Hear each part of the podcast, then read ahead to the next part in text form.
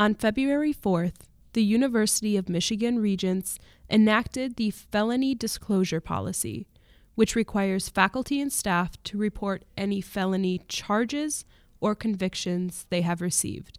Although the policy was supposedly intended to increase safety on campus, controversy quickly developed around the powers it granted to the university regents. Students, faculty, and organizers called out the university's new ability to act on criminal accusations without due process and worried about the impact of bias on their response to reported felonies. This conversation has grown, with students from Michigan Behind Bars and others speaking at Regents meetings in opposition of the policy.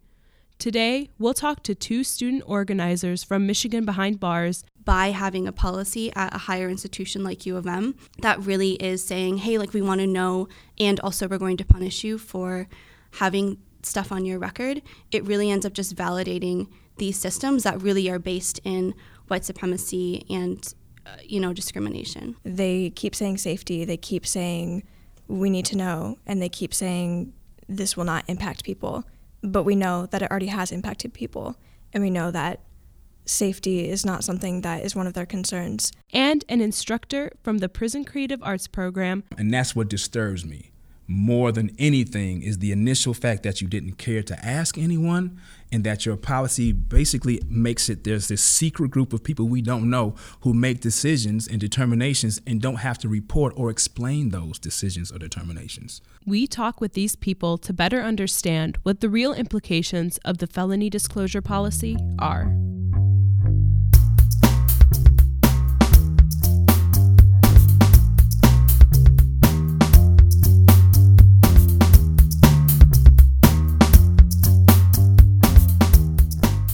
My name is Hannah French. I am a senior in LSA studying anthropology and creative writing with a minor in community action and social change, and I'm an organizer with UMich Behind Bars.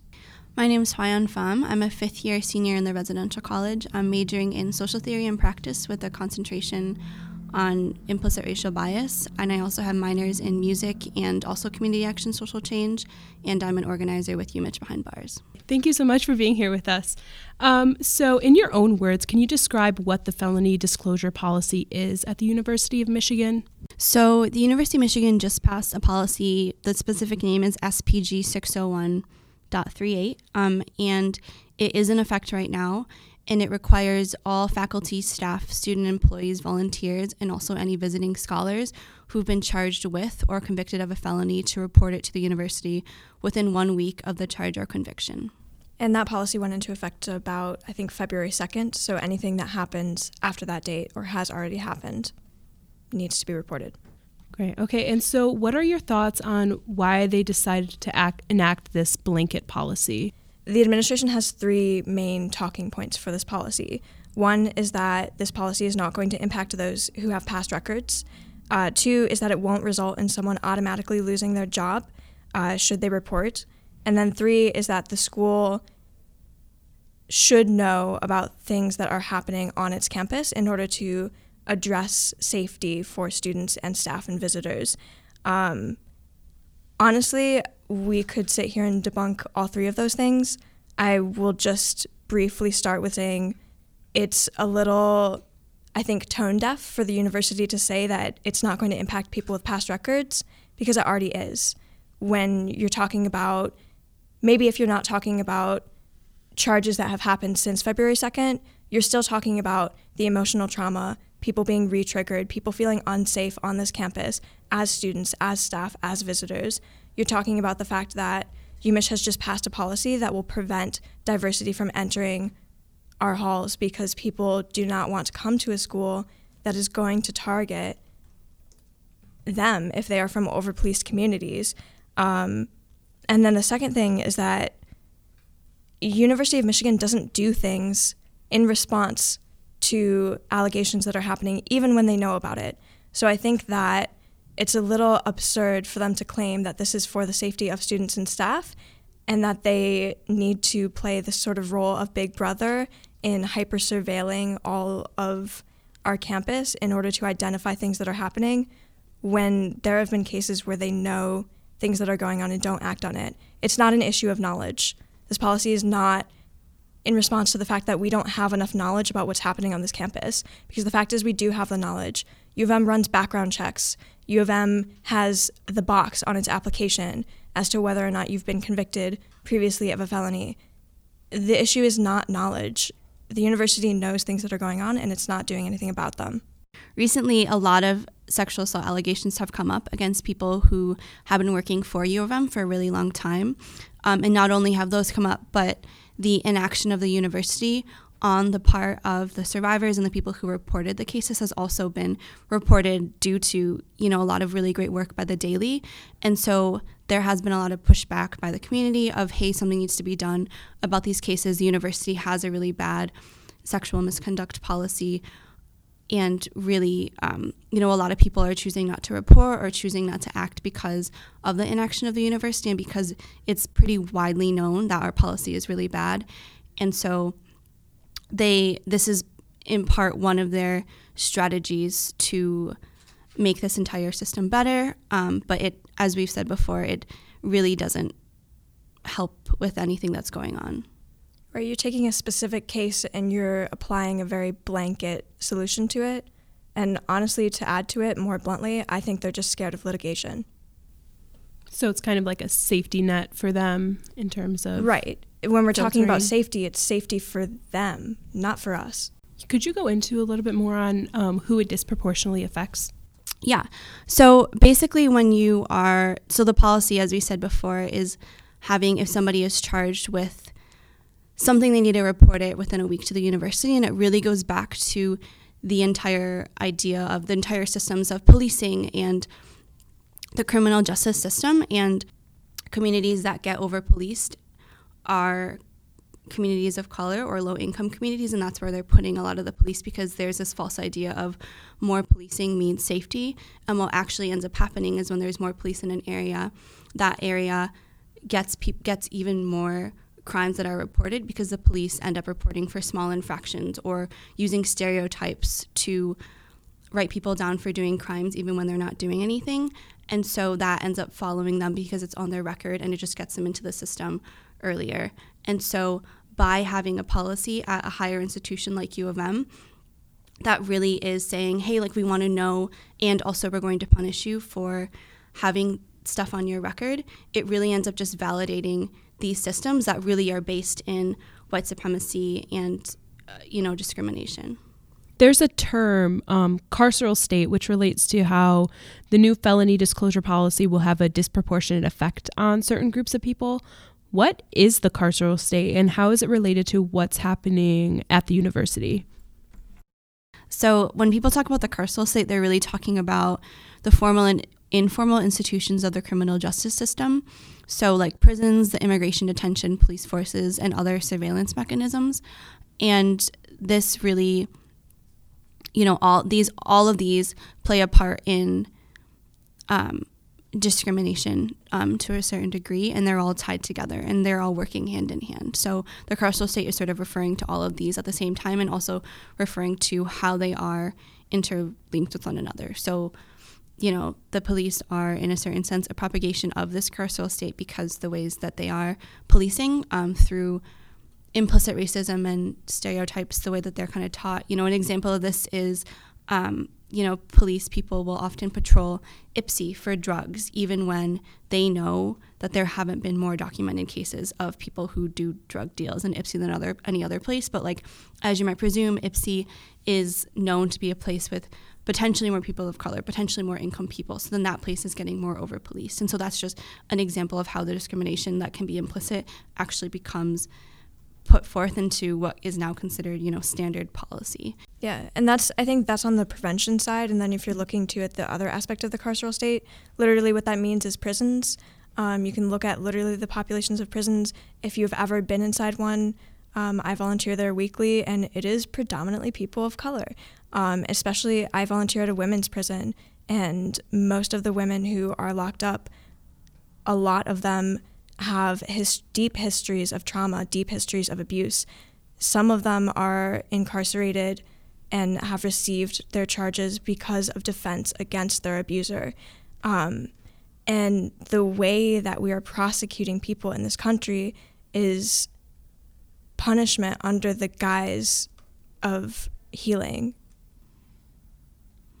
Yeah, which I think also goes back to like even the policy itself. And you know obviously like we don't believe that prisons should, should exist in general. And i don't really believe that that actually helps to rehabilitate people at all. But even if you sort of ignore that aspect or put it aside if you're thinking about exile from community and how a lot of the times a lot of the way that we claim to be um, reforming people is actually just through taking them away from community.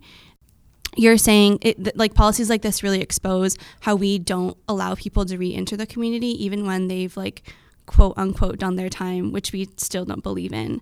But it doesn't make it just doesn't make sense that this policy would even have to be something that's put into effect. And i think it just goes back to how we innately know that the way that we punish people in this country is really unjust and unfair and doesn't actually help anybody with so much opposition how is it that the policy actually became enacted then?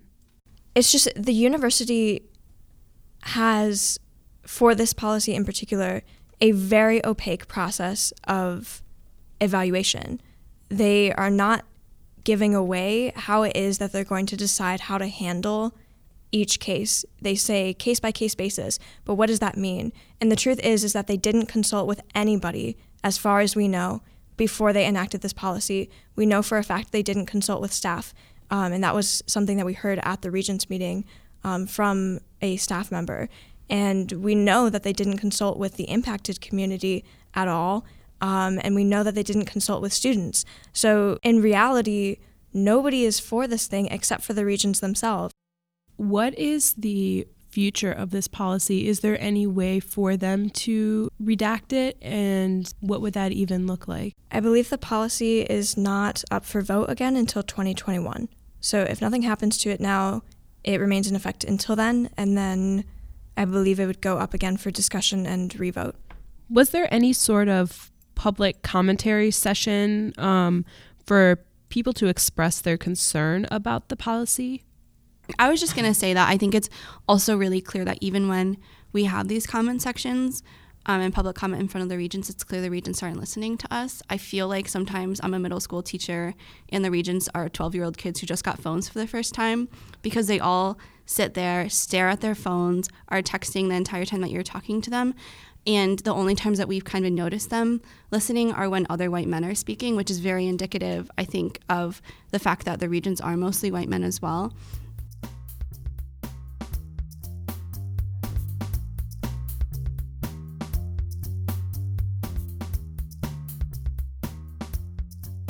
Um, so my name is Cozine A. Watts Jr. I am the managing editor of the Prisoner Creative Arts Projects Literary Review. I also co-teach two classes with Dr. Ashley Lucas, one in on North Campus called Theater and Incarceration, and the other in the RC called the Atonement Project.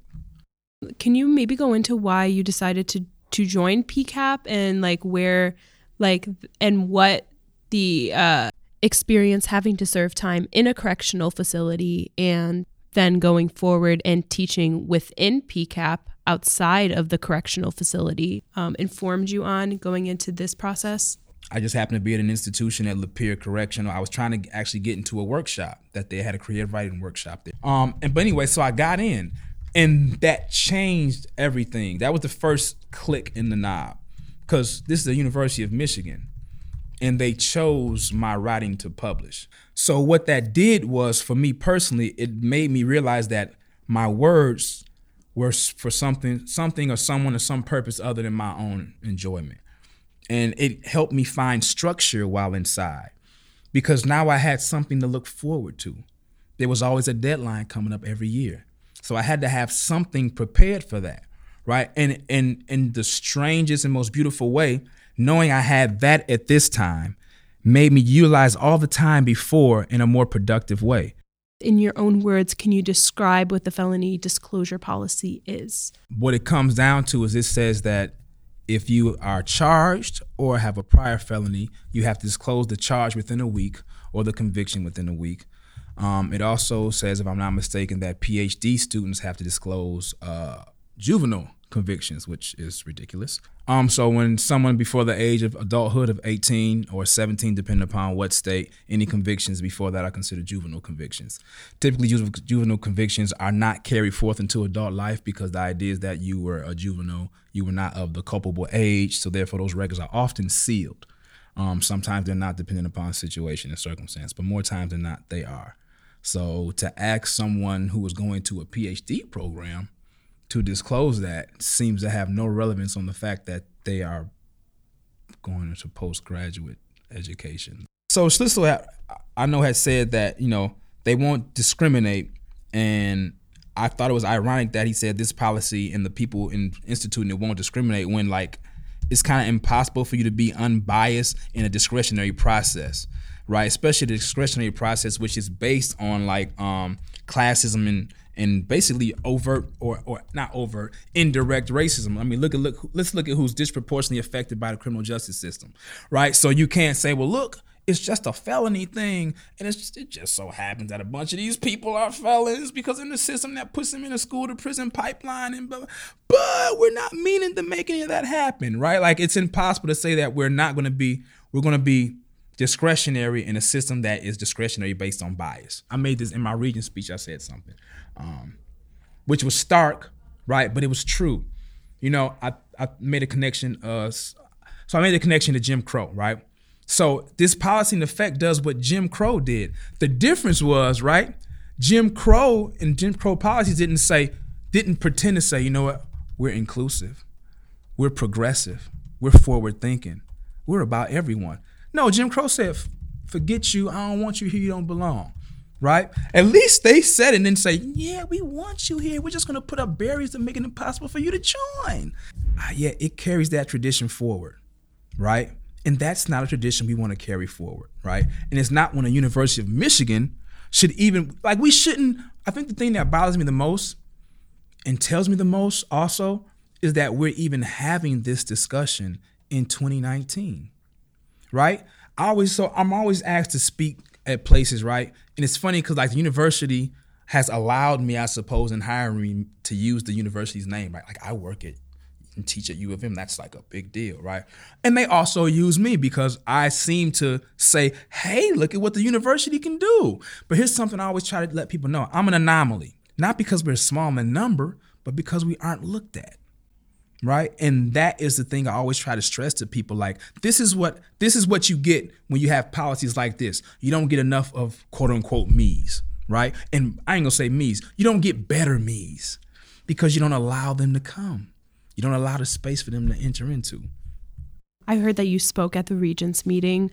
Um, what were some of the points that you brought up at that meeting? I know you said that you were a little bit rushed with the three minute time limit, um, but what were you trying to convey to the Regents and were they responsive at all? Out of all the things that are worrisome about the policy, it's the fact that the policy was instituted with no input from any of our experts on campus.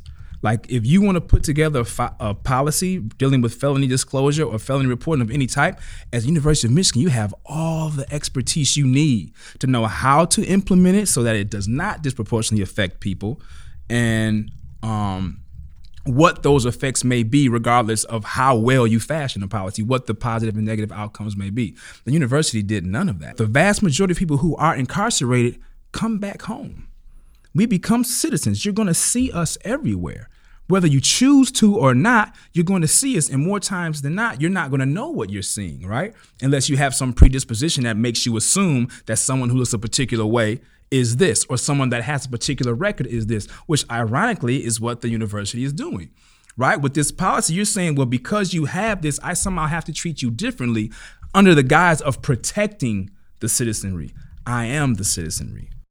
So that that's making me think of, you know, like why the regents aren't taking um, people who've experienced prison life, um, like their perspective into account when doing this. And do you think it has something to do with just like the general societal view of people who have been to prison? I think one of the things um, when you're trying to be what's what's the tag, the phrase used, uh, the word used today, awoke um, right? I think when you're trying to be awoke it's active process because what you're trying to do is understand what it is that you are asleep on. So I think that the regents are acting out of a place of obvious ignorance. Whether that ignorance be intentional or malicious or not, I won't go to say. I just look at what happens. So it's obvious ignorance. Um, it's obvious misunderstanding, and I think there's obvious miscommunication between them and those who put them in those positions. And I think those three things, along with others that are just too numerous to uh, to list right now, but that is what can allow, I think, people in power, especially the regents, to make a decision that to the obvious person who takes a second or two to look says this isn't right, right? Um, because honestly, here's the funny thing I often think about. I don't think the regents want to institute anything that's going to get backlash, right? I mean, if you're instituting a policy or a rule or a law, you don't want it to be contested. You want it to go into effect and things to keep going smoothly. So the fact that they instituted this thing, which is obviously wrong, is obviously getting kickback, to me shows that it was instituted in ignorance. I wanted to just go back to the felony um, disclosure policy and um, ask you, like, what the next steps are. Like, what did you bring to the table in your speech? And like will it be up for reconsideration? I know hannah had said that it won't until 2021 but what is what is the what will that time look like in between? Um, i think that time in between is going to be filled with a lot of us who already are in the know getting more people to become knowledgeable um, and taking the steps that all citizens, citizens take when they're organized and know that you know the people who represent them have to make a change in policy. You know, we organize, we speak, we get the word out, we pressure those who we put in power to make the decisions that reflect us, who are the you know the citizens. Um, so there'll be a lot of that in different ways and different shapes. Artists, I mean, obviously we, we're the Prisoner Creative Arts Project, so we'll be doing this so in artistic ways. We'll be doing so in direct ways. We'll be campaigning. We'll be marching. We'll be doing whatever the hell it is we have to do.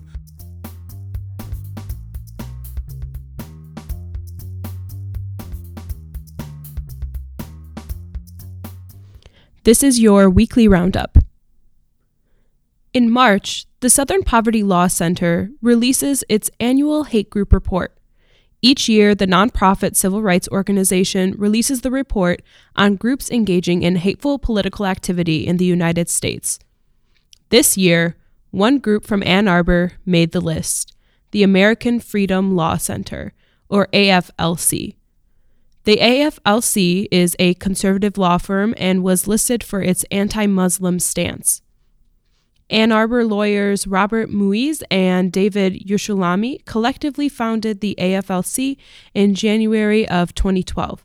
Within the Southern Poverty Law Center, Yerushalmi is listed as a key figure in the U.S. anti Muslim hate movement and has been monitored by the center for the past several years. Following the center's released report, Michigan Attorney General Dana Nessel established a unit to investigate and prosecute Michigan organizations perpetuating hate crimes.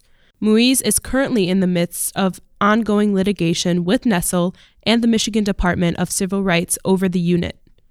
The concern over AFLC anti Muslim activity correlates with a spike in hate crimes across the state. According to the center's data last year, Michigan experienced a 6.5% increase in the amount of total active hate groups across the state.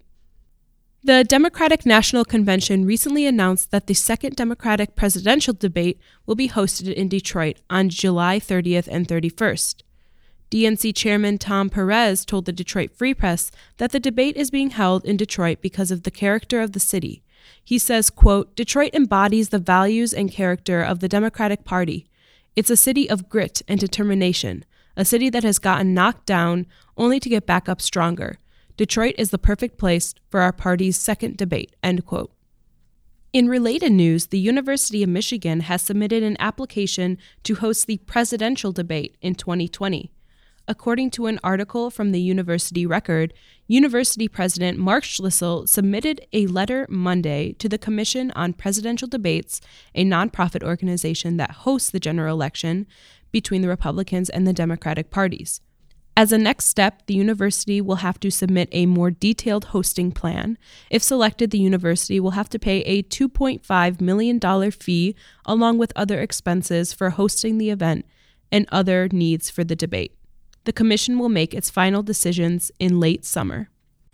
University of Michigan alumni Lori Lightfoot won Chicago's mayor race Tuesday night, making her the first black woman to be elected to the position. With Lightfoot's victory, Chicago is now on track to become the largest U.S. city with an openly gay mayor. Lightfoot received her bachelor's degree in political science from the University of Michigan, graduating with honors in 1984, and later got her law degree from the University of Chicago. In November of 2018, about 4,300 people from Washtenaw County area applied for 600 spots on the Ann Arbor Housing Commission's limited housing choice voucher waitlist, according to an MLive report. The high demand for vouchers reflects Ann Arbor's rising housing prices and the increasing desire for affordable housing solutions. A report from the U.S. Department of Housing and Urban Development found home sales in Ann Arbor increased by 4% from January to December of 2015, with an average home sale price of $235,200. Currently, the median home value in the state of Michigan is around $150,000. Thanks for tuning in to this week's episode of the Daily Weekly. Again, I'm your host, Catherine Newhan. This episode was produced by audio engineer Ryan Cox, executive producer Catherine Newhan, producers Sonia Vogel, John Coonan, and Josh Sadikoff, and special thanks to content creators Yvonne Yao, Julia Maddie, and Shreya Dada.